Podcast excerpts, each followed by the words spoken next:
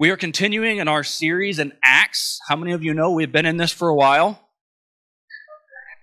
Yes, we have. Uh, it's been very interesting, especially whenever Pastor Justin seems like he's repeating certain portions, but getting completely different ideas from the same portion of Scripture. It's amazing how much depth there is to it.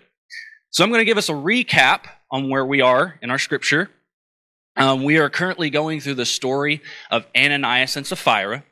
They were in the church and they had a piece of land and they sold it. They got money from this, and they went to Peter, one of the apostles, and they laid a part of the gift at his feet. The part, uh, the part that was different about this, though, is they actually didn't give all of it, and they hid that fact from Peter. They told him, This is all of the money we got from it. And if you've been here, um, you know that Peter had spoken over them, and in that moment, they fell dead before his feet because they had lied to the Holy Spirit. And that is where we pick up on our scripture today. We are starting in Acts chapter 5, verses 11 through 12. And it'll be up on the screen, but I'll also have it here. And great fear and awe grasps the whole community, the whole church. And all, I heard that, Elijah, who heard these things, at the hands of the apostles, many signs and wonders astonishing miracles were continually taking place among the people. And by common consent, they all met together at the temple in the covered porch called Solomon's portico. So, if you're anything like me, you kind of read through this and you understand it mentally. But have you guys ever taken the time to actually break down what that looks like?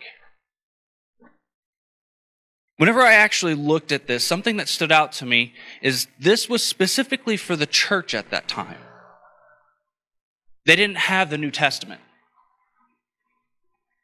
In the Old Testament, they had many stories of where God would do something, and it would be a judgment against certain actions that people had done. We see that throughout Scripture, and that's the Bible they had. So that's what they knew. Their perspective was clear on this. But you guys ever notice that, like in today's culture, or whenever we read the Bible and we look at the New Testament, this is one of those few times where you can see that God clearly judged a specific part or a specific actions that someone had and gave a verdict on it. You don't see that very much in the New Testament. And I want to talk about this today because I think that our thoughts or ideas that we have about the specific subject, like whenever I was younger, could be a little off base. And it's because we see things today in a way that's different than what they intended back then or what they saw back then.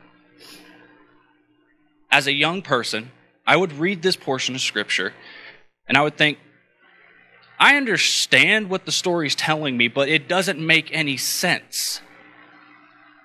For instance, how many of you know the Bible says that God loves us? Yeah? Okay.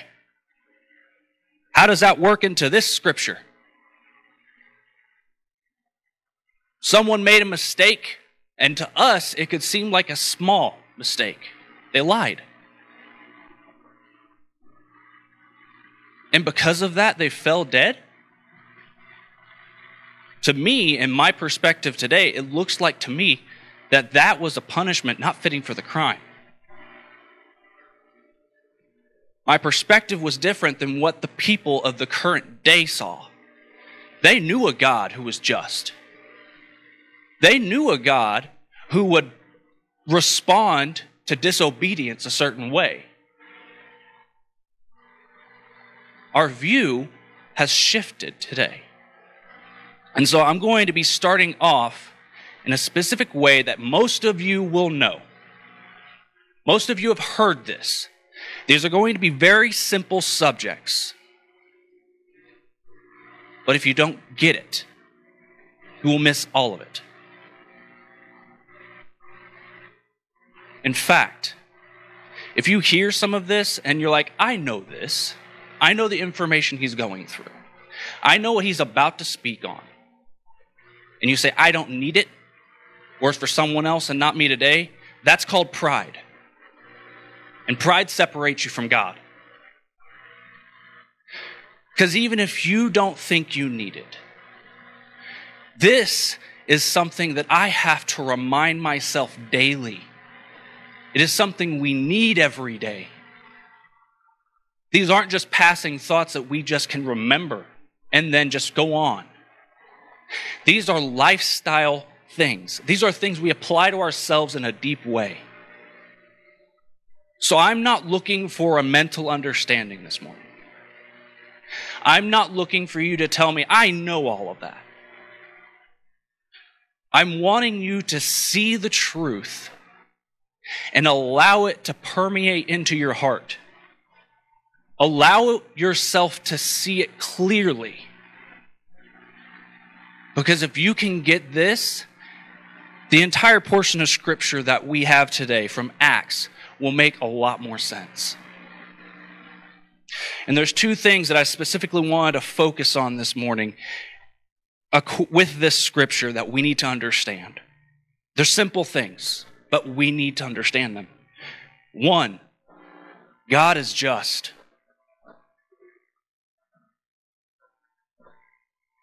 Think about that. For some of you who have been in church for a while, you might understand that. You might have a depth to it. That's great. Remind yourself of that. But there could be people in here today and they see God and they read this portion of Scripture and say, He's a cruel, unjust man. He doesn't love people at all.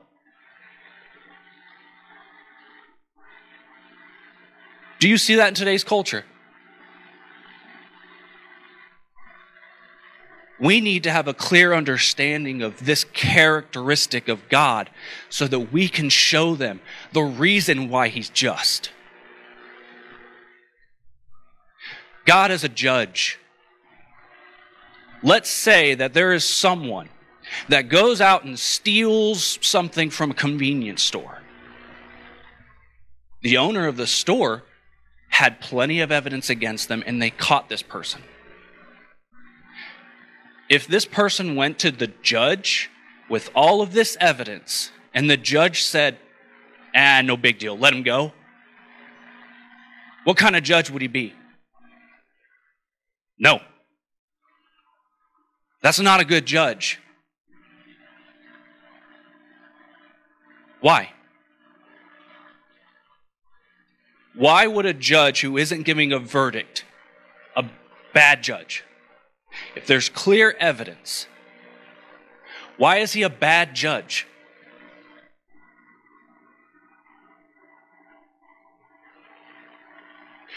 Another question Why do we have judges in place? What's their purpose? What's their intent? Who puts them in their place? in our culture today, anyways. Society does. For what intent? To protect us. Did you know that God's justice is a way of protection for us? He's saying that if I don't step in and do something, they can hurt my children. They can cause pain, turmoil, struggle, strife, unneeded, unnecessary pain.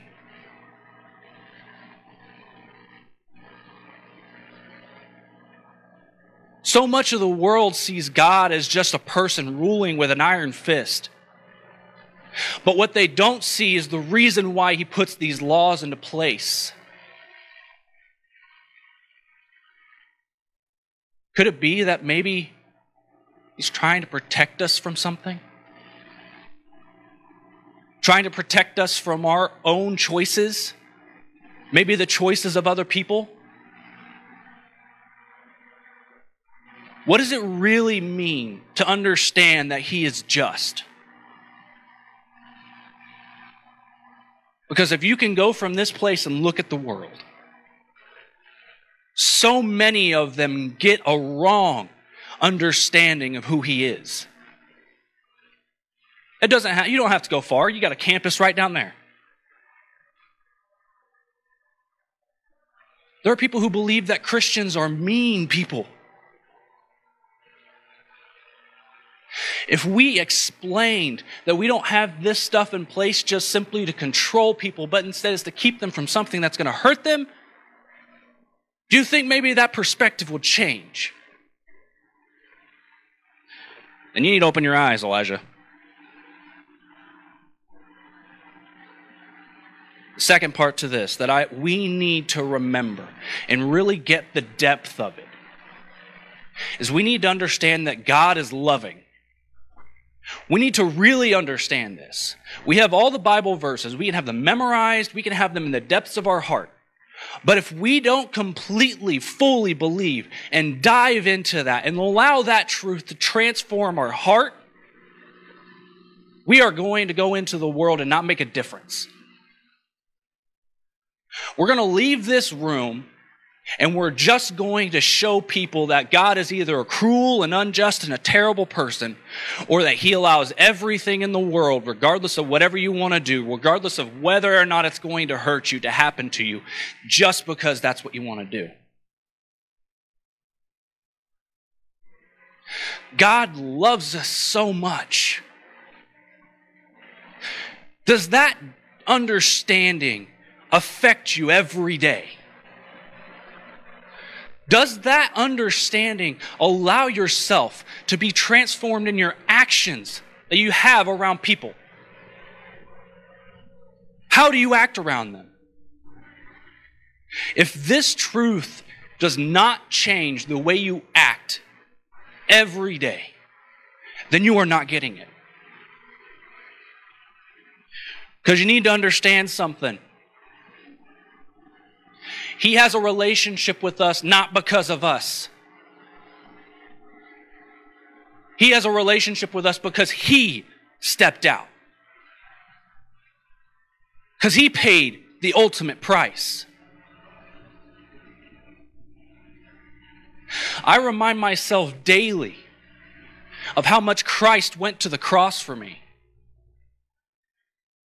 Because it's only whenever I remind myself of that do I remember I'm not worth it. That I've made so many mistakes that if I was just on my own, I would be disqualified.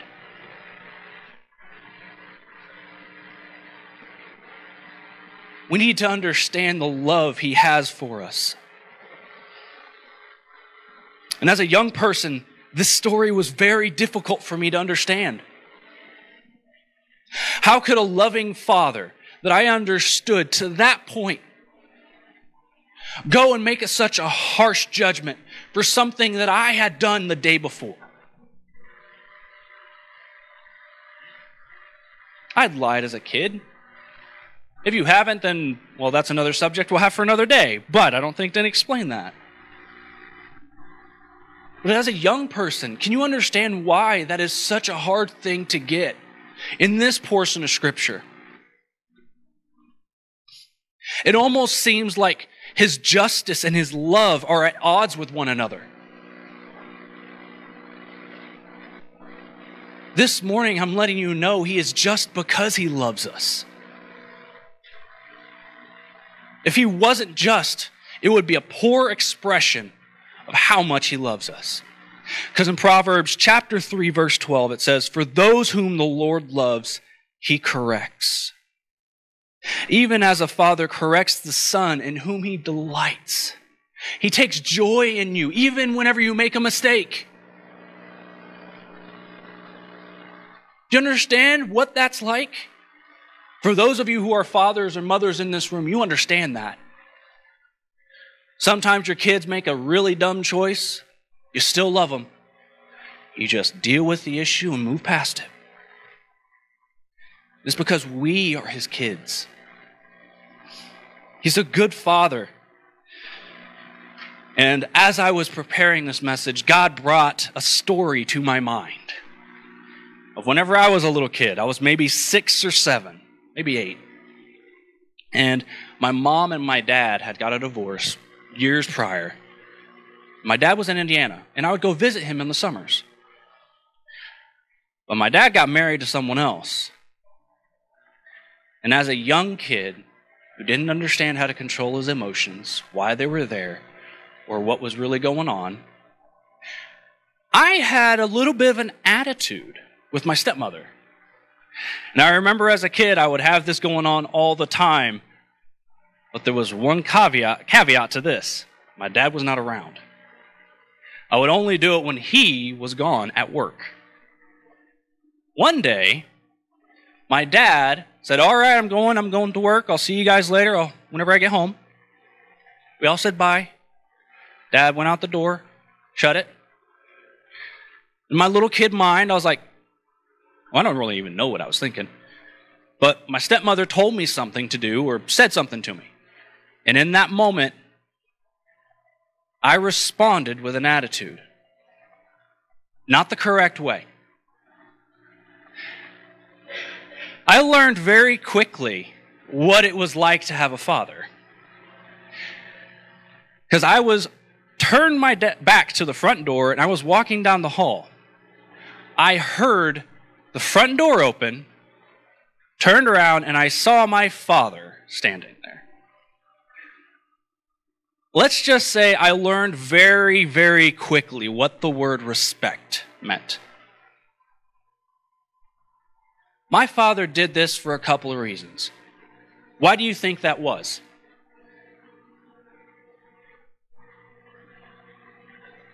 Maybe to protect my stepmother?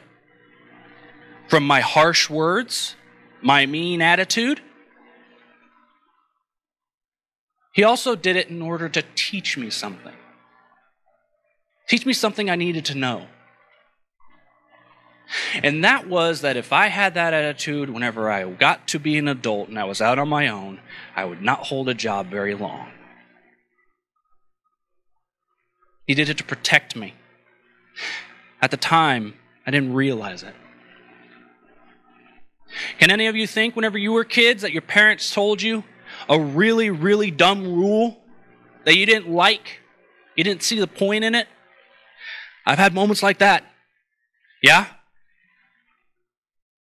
Now, this is for the parents and the adults that are older in the room. Looking back now, do you understand why your parents told you that rule?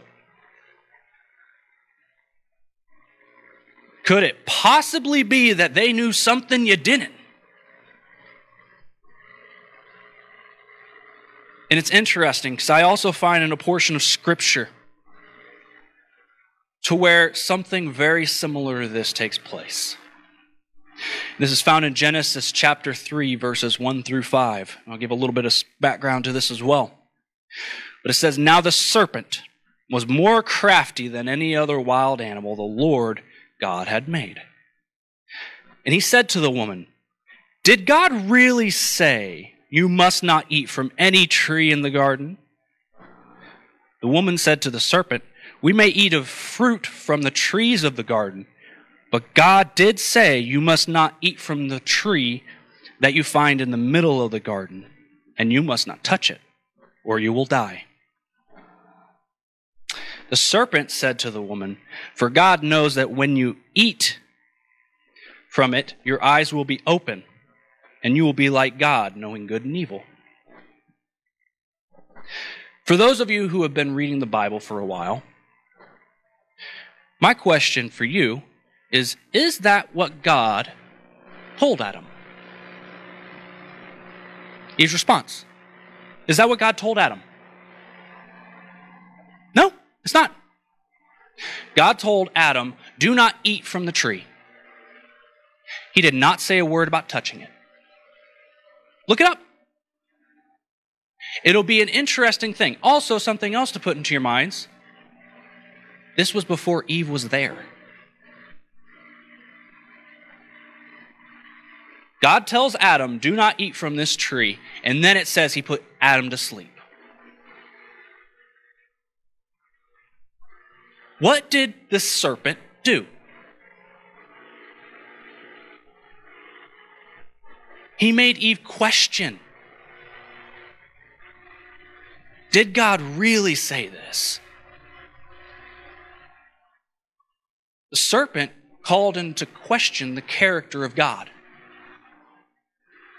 to create doubt in her mind.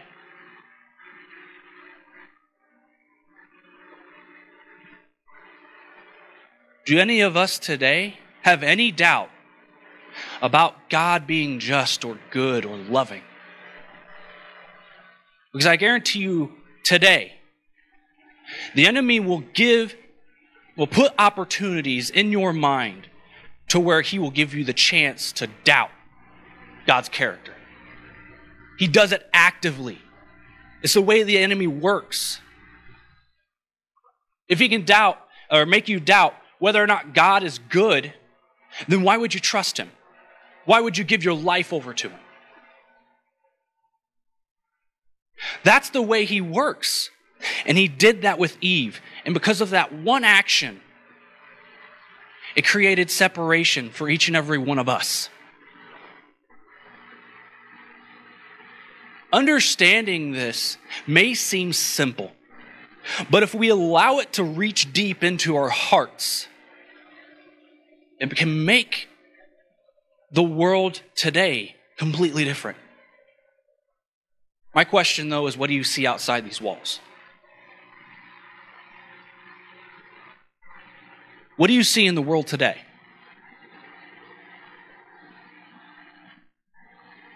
Portion of scripture here for you Isaiah 5, verse 20 through 21.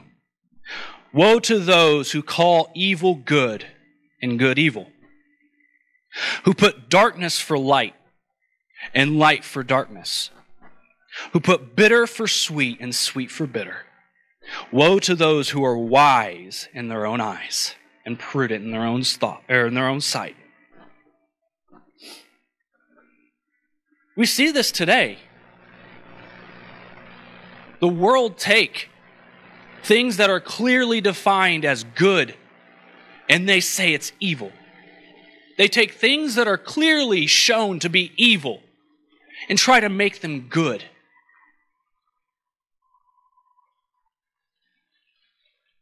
If we had a clear understanding of God's character, do you think we would be where we are today? If people saw the laws in the word of the Bible, if they saw that for what it really is in its intent, to give us guidance, life, peace. Do you think they'd be turning to something that God calls to evil? It wouldn't make sense. There's a separation in our society, where we are in America today, to where they do not understand the character of God. They don't truly understand what it means to have a just and loving God. It seems opposite to them. The Bible is clear. And it's very easy to see of the characteristics of God. The problem is is we misinterpret them. We get doubt.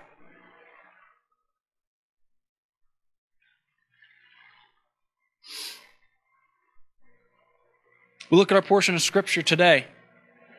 And the word that really stood out to me was the word fear.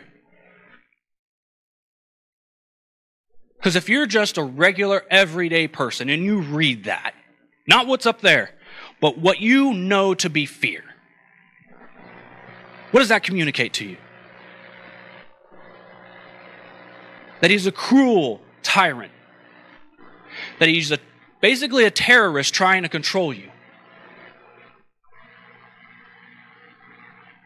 They don't understand the word of the Lord in context. Because in this aspect, it's not talking about a controlling, manipulative fear. It's talking about a deep reverence and awe, respect.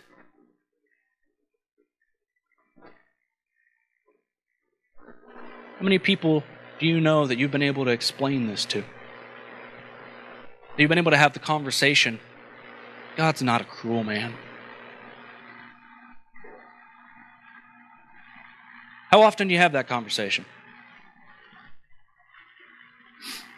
Because I guarantee you this America today does not understand this. Not at all. And you know the worst part? It's even gotten into churches. There's churches that believe that certain things that God calls evil, that they fully accept. They have no problem with it. God calls it evil for a reason. It's because He loves us and He wants what's best for us.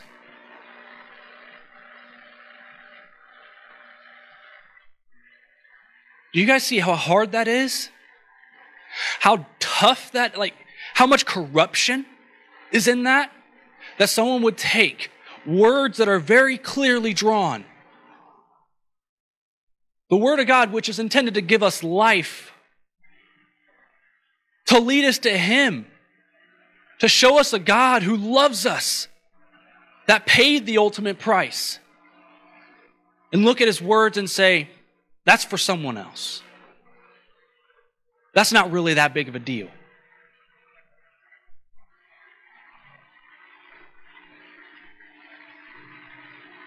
Why do we do that?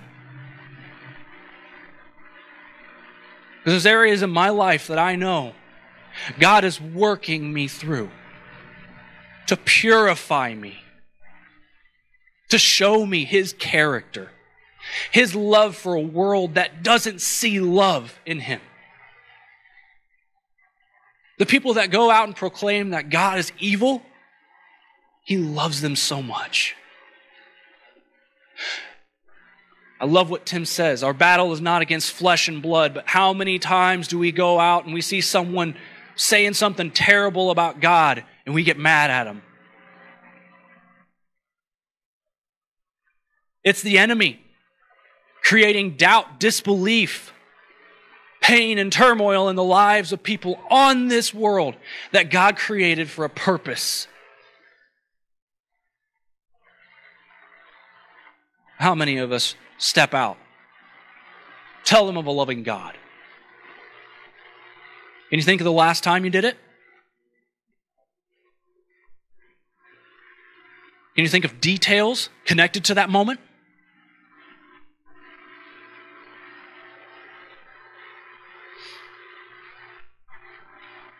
Because if we understand this truly, that deep reverence, that awe, that respect for God and His Word, not just simply out of fear, because it's because we know that He loves us. If we understand that, then this portion of Scripture becomes so much clearer. Because a couple of things for you to think about. What was one of the biggest problems that the early church had?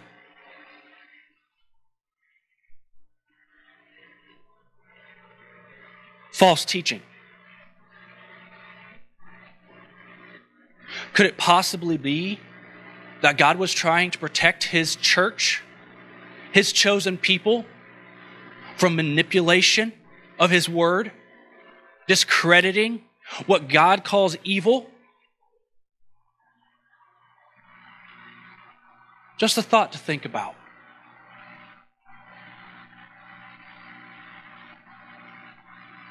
All of this was just me leading to simply understanding what it truly means to live a life in reverence, in honor to God. Because the Bible has many different verses that talk about the fear of the Lord. And I'm going to read some of them this morning. Proverbs chapter 1, verse 7. The fear of the Lord is the beginning of knowledge. Fools despise wisdom and instruction. You want to really know the knowledge? You want to really understand things in life? Develop this respect develop the reverence. Whenever we do and we see His Word and it says something, and we have that reverence for His Word, what He spoke, and we understand His character, that He only puts things in there to protect us and to love us and to give us guidance. Whenever we come upon a, upon a portion of Scripture that we don't agree with or that we don't understand, having that fear gives us understanding of it. To sit there and say, maybe, maybe something in this has a deeper understanding than what I know. Could there be a possibility of it?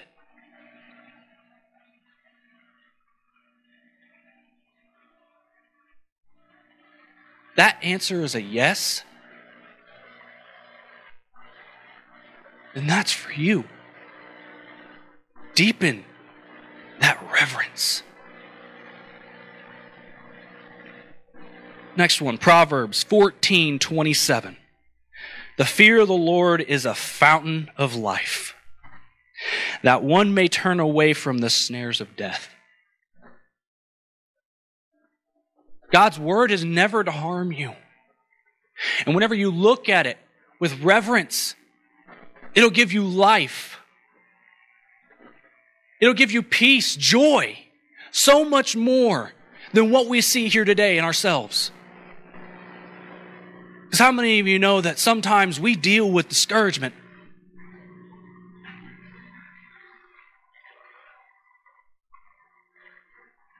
His word, His law gives us life. and it protects us from things that would take our life away. Even the things that you don't believe are wrong.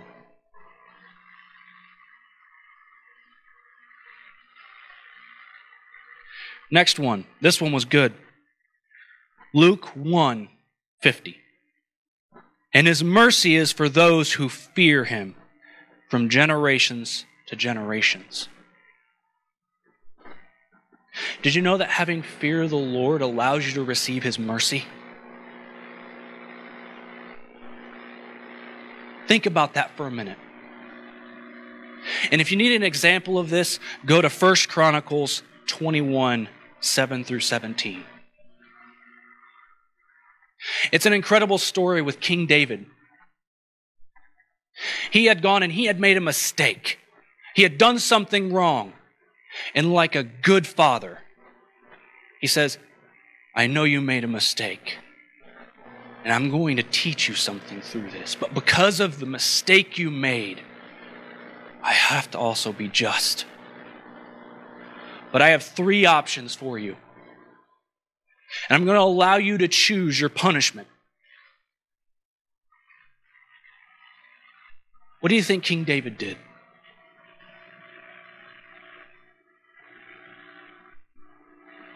He remembered the character of God.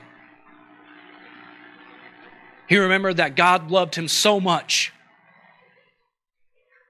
that even though he made a mistake, God knew the best punishment for him. God know, knew the one that would make the biggest difference to King David. And he also knew which one would be the most merciful. And so he told God, Lord, choose for me which one. And you know what happened? God gave the punishment. But in the middle of it, right in the middle of the punishment, he was looking at the circumstance and his heart ached because he loved him. And you know what happened? He relented, he stopped. King David had learned what he needed to. And the heart of a loving father gave just as much as he needed to in order to teach his son what it means to live a right life, to do what's right. Proverbs 19 23. The fear of the Lord leads to life. Who have, whoever has it rests satisfied. He will not be visited by harm. How many of you in this room need rest? How many of you in this room have strong desires that you need to have quenched sometimes? You're a man in this room, that should be you. Luckily for me, God is very patient with me. You know what the fear of the Lord does? It reminds me that God has not put anything in front of me that I cannot take the time to give to Him. He gives me the strength to overcome my evil fleshly desires. He gives me rests in moments of turmoil and struggle and pain. Even if it's pain I put myself into. He gives me the strength to go and make it through those moments and to do what's right. But I need to remember the reverence and the respect of who He is and to know His character in order to make it through. Can't do it otherwise. And the last one that I think that we really need to remember. And I don't want you to just hear this portion of Scripture and say, I know it. Because there's a lot of people who know this Scripture, have quoted it and said it over a specific circumstance in our community and in our culture today. They did not apply it. They didn't fully step into it. They didn't step into the depth of what it means to live this scripture out. Because if we did, there'd be a difference today. And this is Second Chronicles chapter 7 verse 14. If my people who are called by my name will humble themselves and pray and seek my face and turn from their wicked ways, I will hear from heaven and forgive their sin and heal their land. Our culture today is hurting. There are so many people out there that don't understand what it's like to have a good father. Don't understand that the pain they suffer with today is not something they have to live with. They don't understand the choices they're making in this exact moment are going to lead them to death.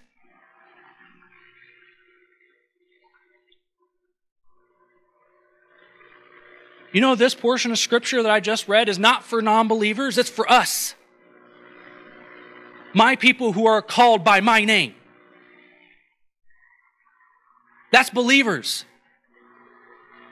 You know what that means? If we'd humble ourselves, we would pray, and we would seek his face, which is an intimacy with God. As a byproduct, we would see that the world would be healed, that our sins and nations would be forgiven. Maybe, just maybe, the reason why the world thinks that God is a cruel dictator is because we haven't showed them a loving one.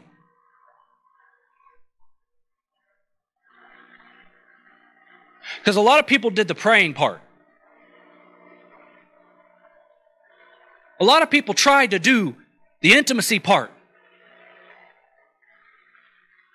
But they didn't do the humbling.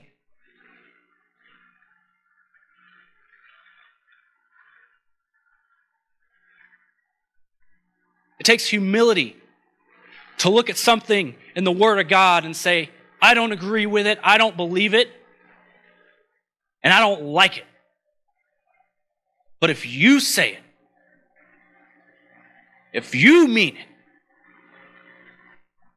it must be true. And I'm not talking about a simple just saying it, okay, yeah, I know. But that hard conversation you have in yourself with the Father of the universe that says, I am at odds with this portion that you have spoken over my life or spoken into the world. but your ways are higher. You're so much greater than I am.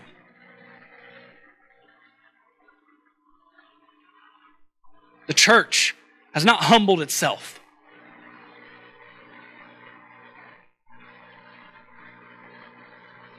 And until we do, we're only going to see more, pay, more chaos, more pain, so much more questions that we have the answers to. So this morning, I simply have a response for us to take ourselves and apply to our lives. Number one, we need to know the character of God. This is the part that most people have if they're Christians. They need to have a mental understanding of it. The best way to get that is read your Bible. Read it. The Bible will very clearly tell you God's heart for you. It'll very clearly his, tell you his heart for the world.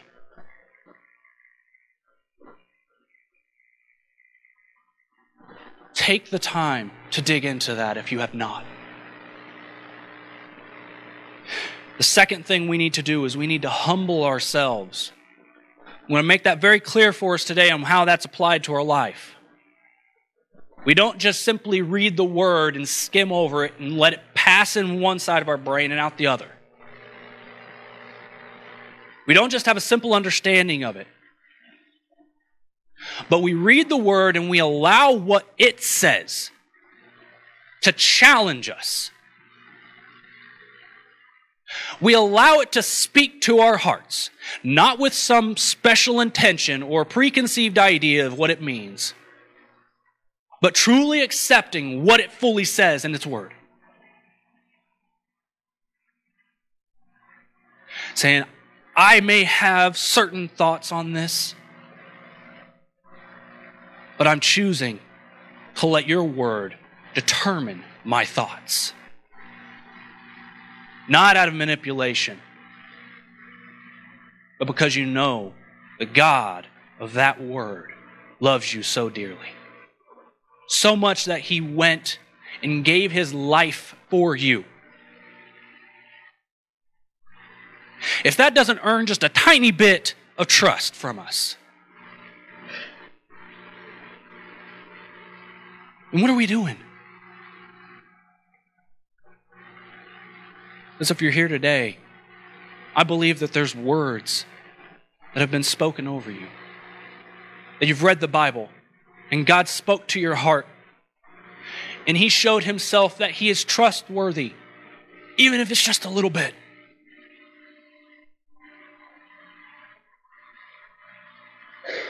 We need to humble ourselves. And number three is we need to walk in the fear of the Lord. Once we ap- apply it to ourselves and we receive fully what it says, even if we don't fully understand it, but we choose to take that truth and allow it to be something we live daily. We allow it to be something we carry with us. That's when the world will see. That's when they will see something that they never thought possible.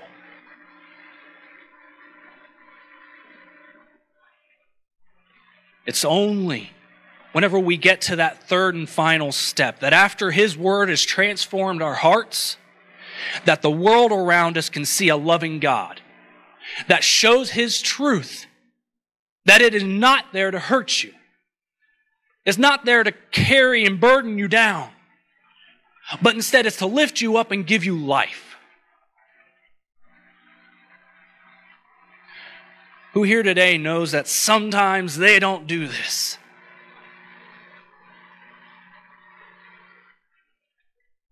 I'm not the best at it all the time.